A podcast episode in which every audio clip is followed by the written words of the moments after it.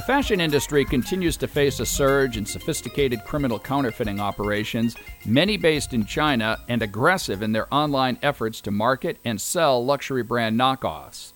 A recent court decision in New York's U.S. District Court Southern District granted broad injunctive relief to luxury brand retailer Tory Burch, who had filed suit after discovering more than 200 different websites selling counterfeit versions of its signature products. Finnegan partner Mark Sommers joins us now to talk about the recent court decision and the precedent it upholds in imposing measures against the next generation methods and techniques counterfeiters are using to dodge liability. Mark, thanks for joining us today. Can you start by giving us a brief overview of the Tory Burch case and how was the brand misused? Sure. Tory Burch filed suit back in December of 2010 after discovering about 200 different internet sites that were selling counterfeit versions of their signature ballet flats, handbags, and accessories.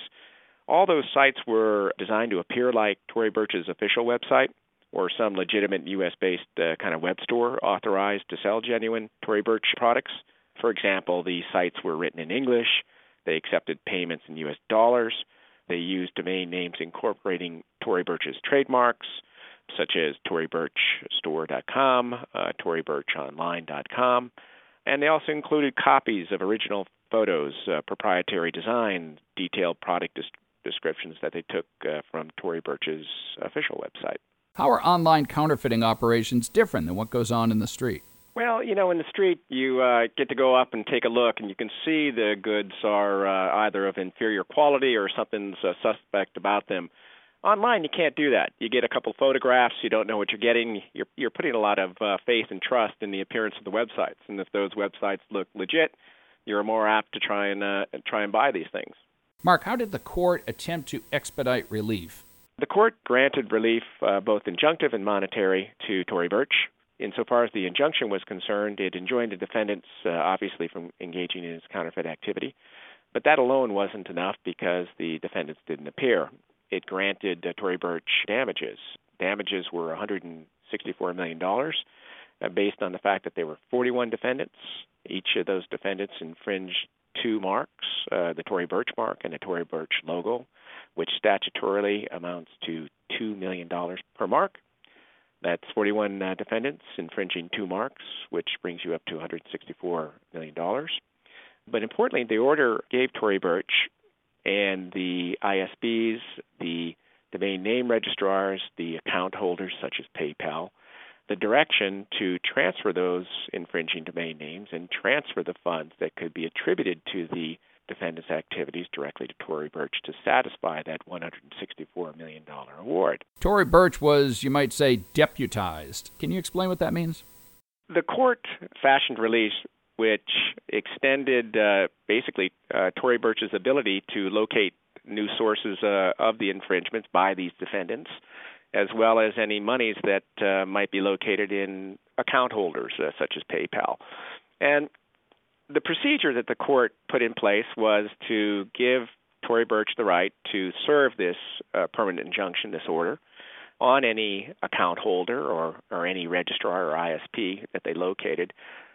Give uh, 30 days to the account holder or the uh, ISP uh, to hear from the defendants, uh, should they choose to show up. And if not, uh, release the domain name or the proceeds that were in the account uh, to Tory Burch. Now, within that framework, the defendants on two days' notice could go back to the court and argue that enjoining these or uh, or transferring the money and uh, domain names uh, violated their rights. But of course, they would have to enter an appearance in that case and would be probably subject to even greater uh, sanctions for not complying earlier with the order. So it put a real risk uh, for them to come on back to court and really uh, have their day in court, so to speak. Are there likely to be appeals? Probably not, for the same reason that the defendants are unlikely to show and challenge any uh, additional transfers of uh, domain names or funds through this counterfeiting scheme.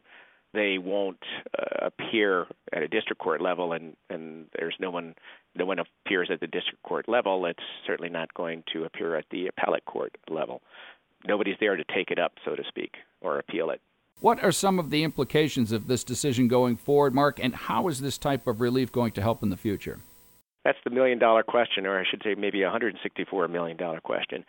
Counterfeits are uh, greatly expedited through the digital world, much like the game of uh, whack a mole. You hit one of those moles and it pops up uh, in another place. And when you're able to do that with the speed of the internet, taking down these sites, putting them up under uh, different infringing names, shifting these monies uh, from one side to another through individual sale as opposed to container shipments. It really is a a great vehicle to allow trademark owners to try to fashion relief that is quick, that's expeditious, and it's it doesn't have to go through the cumbersome process of getting preliminary injunctions or interim relief that can take up to uh, 30 days, or cases can go on for two years.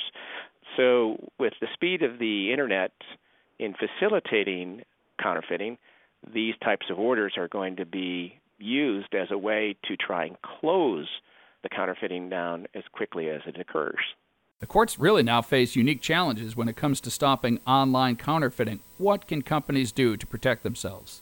You have to remember counterfeiting is is a business. Uh, you're never going to change somebody's attitude towards uh, counterfeiting. Uh, you know, for example, you're never going to convince them to take the moral high road.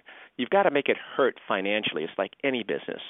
And the owners that are active in policing their marks, the owners uh, that make it uh, less profitable to knock their marks off as opposed to com- competitors are going to be more successful. So being vigilant is uh, certainly the way to go. And the the law has developed and tried to keep pace with the internet. And it's very easy to go ahead and shut these sites down through uh, domain name uh, procedures, which there's an administrative pr- procedure called the UDRP or off to the courts.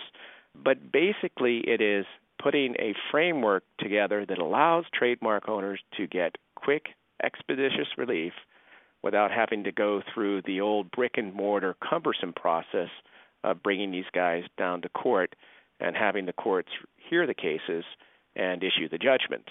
You had physical assets back at that time that you could seize and hold to help satisfy the judgments. You don't have that in the digital world.